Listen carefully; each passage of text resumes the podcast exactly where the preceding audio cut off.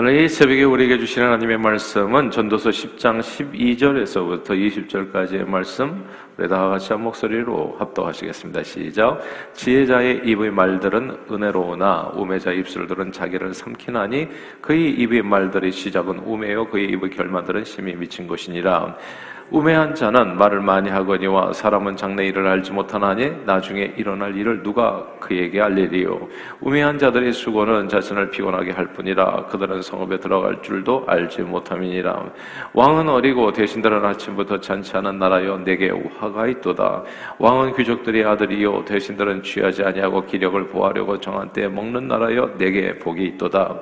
게으른즉 석가래가 내려앉고 손을 놓은즉 집이 새느니라 잔치는 희락 을 위하여 베푸는 것이요 포도주는 생명을 기쁘게 하는 것이나 돈은 범사에 이용되느니라. 심중에라도 왕을 저주하지 말며 침실에서라도 부자를 저주하지 말라. 공중의 새가 그 소리를 전하고 날잼승이 그 일을 전파할 것임이니라 아멘.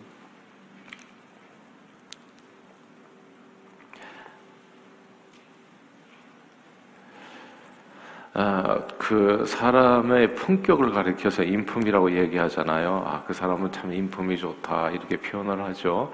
근데 말에도 품격이 있다는 거, 그래서 말의 품격을 가리켜서 이제 엄품이라고 이제 이야기합니다.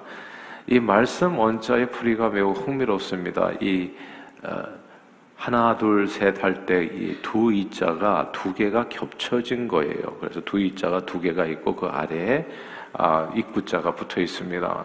그러니까 누구든지 말을 할 때 두 번 생각하고 두 번 생각하고 아 그리고 천천히 입을 열라는 그런 깊은 뜻을 담고 있는 말이 말씀 원자죠. 음, 사실 인품과 원품은 서로 다른 두 개의 성품인 것 같지만 그 사람의 원품은 그 사람의 인품을 알게 해주는 나타내주는 겉으로 드러나게 해주는 매우 중요한 기준이기도 합니다.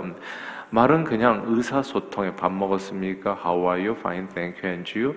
이렇게 의사소통의 도구일 뿐만 아니라 말하는 자의 인품을 전달해주는 수단이 되기도 합니다.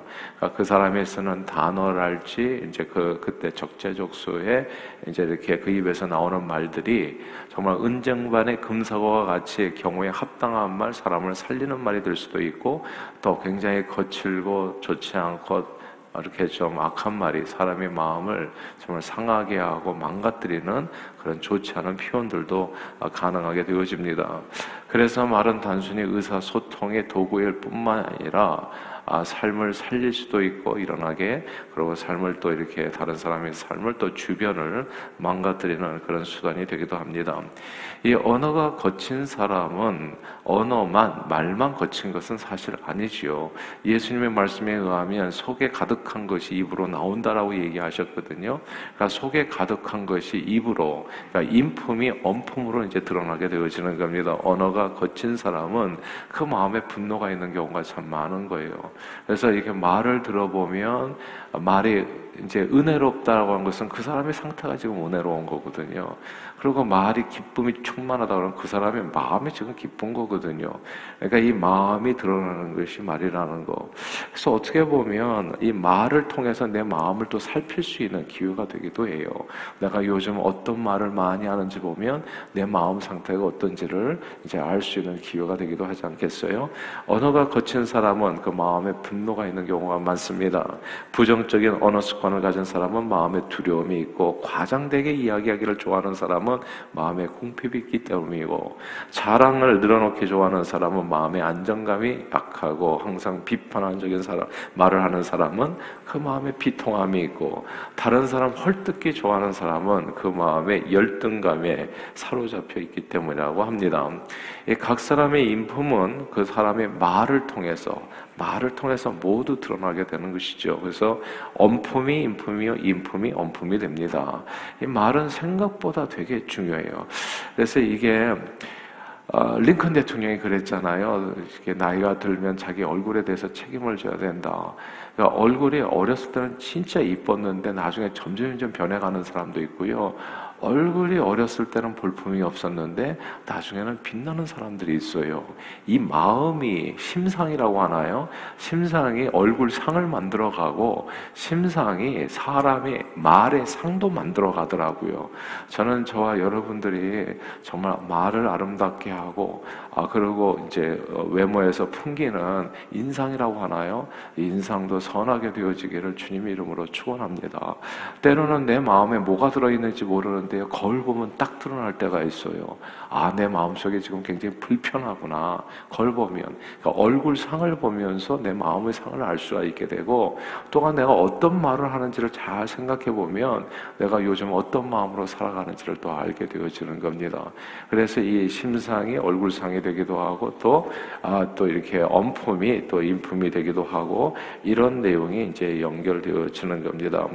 말은 생각보다 중요해요. 한마디 말로써 아, 세상을 이제 구할 수도 있고요.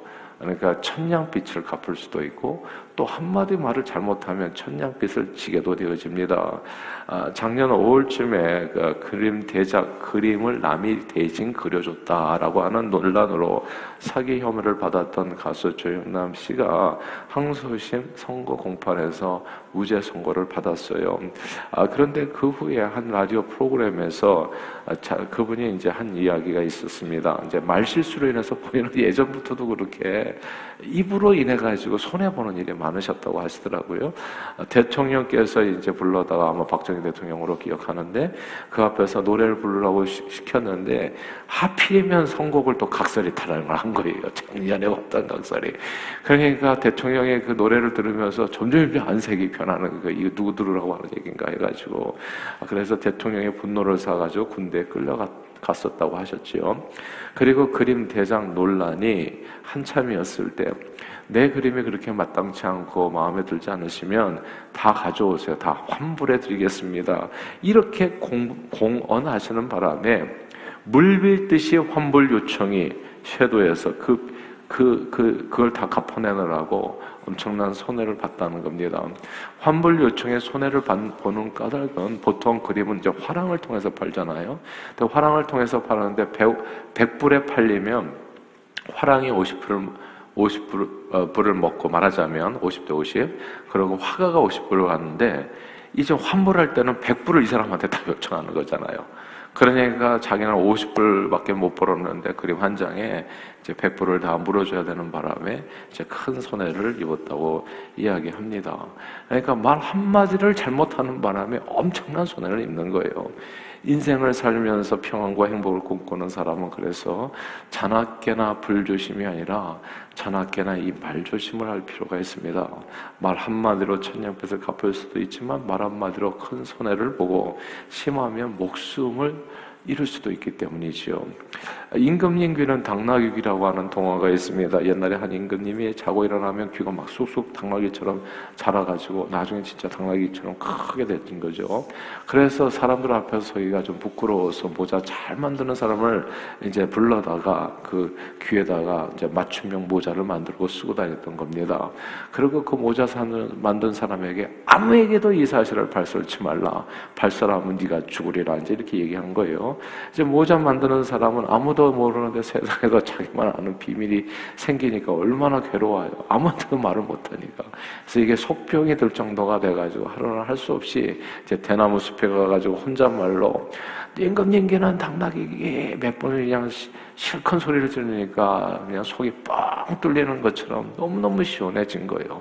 그러고 이제 이렇게, 그렇게 다시 이제 대숲에서 이제 다시 돌아왔는데 희한하게 그때로부터 대숲에 바람만 불면 임금님 길은 당나귀기, 임금님 길은 당나귀기. 여기서 막 이렇게 울리는 소리가 들려서 소문이 들깨 바람처럼 번져서 온 나라 사람들이 다 알게 된 겁니다. 모자 만드는 사람을 잡아왔지만 이미 소문은 온 세상에 다 퍼지고 난 후였지요. 모자 만드는 사람은 누구에게도 얘기한 적이 없어요. 그냥 대나무 숲에서 자기 마음 속에 있는 얘기를, 심중에 있는 얘기를 그냥 쏟아낸 것 뿐인데 그, 그 얘기가 온 세상에 다 퍼져가지고 이제 죽을 위기에 처하게 된 겁니다. 이제 그 얘기가 오늘 본문에 나와요. 오늘 본문 전도서 10장 20절 말씀 읽겠습니다. 10장 20절 시작. 심중에라도 왕을 저주하지 말며 침실에서라도 부자를 저주하지 말라. 공중의 새가 그 소리를 전하고 날짐승이 그 일을 전파할 것임이라. 아멘. 심중에라도 침실에서라도 말 조심해라. 공중의 새 날짐승이 그 말을 전파한다. 이 구절을 주목해야 됩니다. 꼭 누군가의 귀에 말을 들려주지 않아도 나 혼자 심중에 마음속으로 혼잣말 침실에서 중얼거린 소리도 온 세상에 전파될 수 있다고 하는 아주 무서운 말입니다. 한국 속담에도 이런 표현들이 있잖아요. 남말은 새가 듣고 반말은 쥐가 듣는다. 아무리 비밀스럽게 한 이야기라도 결국은 남의 귀에 들어가게 된다는 뜻이기 때문에 늘 말조심을 해야 한다고 말조심을 해야 된다는 것을 비유적으로 일컫는 말이죠. 사람들이 이렇게 얘기해요. 내가 우리 집사님께만 권사님께만 장로님께만 하고 우리끼리 아는 비밀로 하십시다. 절대 비밀은 없어요. 그거 다 퍼집니다. 다 알아요. 예. 비밀이 세상에 어디 있겠어요. 그러니까 비밀스럽게 할 얘기 같으면 안 하는 게 나아요. 그냥 예. 너와 나와 비밀스럽게 할 얘기 같으면 그냥 안 하는 게 낫다고요. 안 하는 게. 그냥 다 안다고 생각하면 돼요. 다 모든 사람들 앞에서. 음. 그래서 사람 돌려놓고 우리 한국 예, 저기 한국 분들뿐만 아니라 온 세상 사람들 그렇잖아요. 남 얘기 되게 좋아하잖아요. 그 사람 앞에서 할 수 없는 이야기는 안 하는 게 좋아요. 안 하는 게 아무것도 안 하는 게 좋습니다.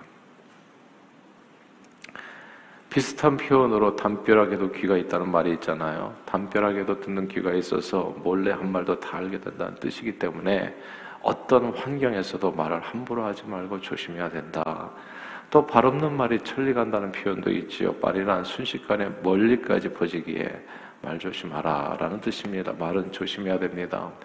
언자, 말 언자가 이, 예, 두 이자 두 개 겹치고 그 아래 입구자가 있다는 거. 말은 늘 두 번 생각하고 입을 열어서 말할 수 있어야 됩니다. 그 사람의 인품은 그 사람의 엄품으로 드러나게 되어 있습니다. 그러므로 지혜자는 언제나 말을 어떻게 합니까? 오늘 본문에 보니까 은혜롭게 한다고 그래요. 우매자는 말을 잘못해서 그 말로 인해서 고통을 겪게 된다. 그래서 어리석은 사람과 지혜로운 사람의 차이는 차이는 IQ 차이에 있는 게 아니고요. 얼마나 똑똑한가, 무슨 대학을 어디를 나왔는가, 이런 거는 인생 살아가는데 진짜 일도 중요하지 않더라고요.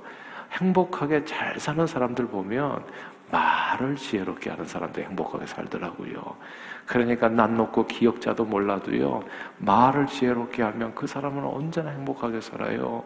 근데 그냥 PhD에다가 세상에서 공부랑 공부는 다 했어도 이 말을 정말 이렇게 거칠게 하고 상처 주게 하는 말을 많이 사용하면 그 사람은 행복하게 사는 걸 본 적이 없잖아요. 그래서 오늘 본문은 이렇게 얘기하는 겁니다. 12절 같이 읽겠습니다. 12절 말씀 시작. 지혜자의 입의 말들은 은혜로우나 우매자의 입술들은 자기를 삼키나니. 아멘. 여기서 지혜자의 입의 말들은 은혜롭다. 그리고 우매자의 말은 자기를 삼킨다. 자기를 망하게 한다는 뜻이죠. 예. 이게 사무엘상 25장에 보면 갈멜에 사는 나발이라는 부자가 다윗의 부하들이 와서 먹을 것을 청했을 때 추수 때 먹을 것을 청했을 때 다윗에 대해서 이 나발이라는 사람이 뭐 다윗이 그 자리에 없다고 막 험한 말로 다윗을 모욕합니다. 주인을 요즘은 떠나서 도망친 노예들이 많다고 하는데 내가 그런 자에게 근본도 없는 자에게 내가 먹을 것을 나눠줄 수는 없다. 막 이런 말로 말을까지 그렇게 할 필요는 없거든요. 아이 그냥 좀 이렇게 사정이 있어가지고 말이라도 예, 좀 이렇게 아, 이렇게 좀 선하게 해가지고 이렇게 가게 하면 참 좋은데, 아, 그좀 먹을 거 줘서 보내면 더 좋죠. 자기가 더 줄 것도 많으니까. 근데 아무것도 안 줄 뿐만 아니라 말까지도 막 험한 말로 상대를 모욕해가지고 문전박대를 하고 나니까 아, 그러니까 어떻게 됩니까? 다윗이 분노해가지고 그냥 이 나발의 행동뿐만이 아니라 그 입에서 나오는 그 인품에서 나오는 그 엄품의 그 악한 그 말로 인해서 더욱더 분노해서 그에게 속한 남자들은 다 죽여버리겠다고 공언을 하게 됩니다. 이 말 한마디 잘못하는 바람에 목숨을 잃을 위기에 처하고 만 거예요. 그러니까 말을 참 잘해야 되더라고요. 거절할 때도요, 말을 잘해야 돼요. 그리고 이, 이 세상 살다 보면 좀 가진 자, 아는 자, 좀 잘난 사람들이 있잖아요. 그런 사람들 진짜 말을 조심해야 되더라고요. 없는 자, 약한 자, 가난한 자들에게 말 함부로 하는 거, 예, 뭐, 갑질이라는 표현들이 있었잖아요. 그렇게 말을 잘못하다가 망한 사람이 한둘이 아니에요. 그냥 요렇게, 이, 뭐랄까, 그냥 아주 작은 일이 엄청나게 커져가지고 대단한 손해를 본 사람들이 한둘이 아니에요. 진짜 말이, 말을 조심해야 되는 겁니다. 나발은 모욕적인 말 한마디로 인해 가지고 그냥 목숨을 잃을 위기에 처하게 됩니다. 그 사실을 알고 나발의 부인이었던 아비가일이 다윗을 찾아가 엎드려 절하면서 공손한 말투로 이제 말로써 다윗의 분노를 잠재우죠. 보세요. 은혜로운 한마디 말로 생명을 구하고 거친 한마디 말로 어리석은 말로 목숨을 잃을 뻔했던 사건이 성경에 나오는 겁니다. 그러므로 성경은 늘 선한 말로 듣는 자들에게 은혜를 끼치라. 더러운 말이나 누추한 말, 그리고 희롱의 말이나 악한 말은 그 모든 모양이라도 다 버리고 오직 너희들은 선한 말로 듣는 자들에게 은혜를 끼치게 하라. 성경은 말씀했습니다. 예수님은 늘 선한 말로 은혜를 끼치셨어요. 착한 말을 많이 하셨죠. 그래서 바리새인이 그러잖아요. 이제 눈먼 자가 왔을 때 이건 누구 죄 때문인가 했을 때 예수님은 그리 말씀하셔서 저희 죄가 아니다. 하나님께서 영광을 나타내기 위해서 제가 예수님 말씀 그 현장에 있었다면 너무나 감동이 컸을 것 같아요. 그러니까 사람의 마음에 이렇게 은혜로운 말이잖아요. 듣기에 엄청난 은혜로운 말. 나내 죄 때문인가 내가 잘못했는가 했는데 그네 죄가 아니다. 하나님의 영광을 나타내기 위해서 인생을 살다 보면 사건 사고 되게 많고요. 여러 가지 어려운 점도 있어요. 그럴 때마다 주님을 생각하면 어떤 말을 해야 될는지를 알게 돼요. 예수 믿는 사람들이요. 사실 엄품이 좋아야 됩니다. 말을 잘해야 돼요. 왜냐하면 그 안에 예수님이 계시잖아요. 예수님이 그런 정도밖에 말을 못 하겠어요. 그러니까 사람의 말을 들어보면 그 사람 안에 뭐가 있는지를 알게 돼요. 예수가 있는지 예수가 없는지 예수가 있는 사람은 용서의 말을 하고 하게 되고 예수가 있는 사람은 이해하는 말을 이해하게 되고 예수가 있는 사람은 사랑하는 말을 하게 되고 예수가 있는 사람들은 살리는 말을 하게 되는 거죠. 그분이 바로 저와 여러분들이 믿는 바로 그 예수님이에요. 십자가에 대롱대롱 달렸어도 자기를 죽인 사람들, 찌른 사람들을 향해서 주여 저들의 죄를 용서해 달라고 얘기하잖아요. 근데 우리는 조금만 찔려도 분노해 가지고 그냥 아주 험한 말들을 쏟아낼 때가 너무 많아요. 중요한 것은 예수가 우리 안에 있는 것입니다. 거듭 말씀드려요. 엄품은 인품이라는 거죠. 이 말의 모든 얘기는 마음에서 나오는 거예요. 한마디 말이라도 두 번 생각하고 이야기하는데 누구를 생각해야 되겠습니까? 예수님을 생각하고 말하는 저 여러분들 되시기를 바랍니다. 오늘 하루도 늘 선한 말로 듣는 자들에게 은혜를 끼쳐서 주의 영광을 위해서 존귀하게 쓰임 받고 여러분 또 살리는 역사 그리고 여러분의 인생 자체도 하나님 앞에 복된 삶, 평안한 삶, 행복한 삶 누리시는 오늘 하루 되시기를 주의 이름으로 축원합니다. 기도하겠습니다. 하나님 아버지 오늘도 주님 주님 앞에 나와서 이 말의 소중함을 다시 한번 아, 이렇게 깨우치게 해주심을 감사드립니다. 참으로 남말은 새가 듣고 반말은 쥐가 듣는데 아무리 비밀스럽게 한 말이라도 결국 남의 귀에 다 들어가게 되고 세상에 다 퍼지게 된다는 거. 그래서 지혜자는 입의 말이 은혜롭다 얘기했습니다. 예수님을 꼭 두 번 생각하고 입술을 열어 말을 전하는 저희들 되게 해주심으로 우리 입술의 말로 사람의 영혼을 구원하고 살리고 하나님을 영화롭게 하는 일에 오늘도 존귀하게 쓰임받는 저희 모두가 되도록 성령님 우리의 삶을 주장해 주시고 축복해 주시옵소서 예수 그리스도 이름으로 간절히 기도하옵나이다. 아멘.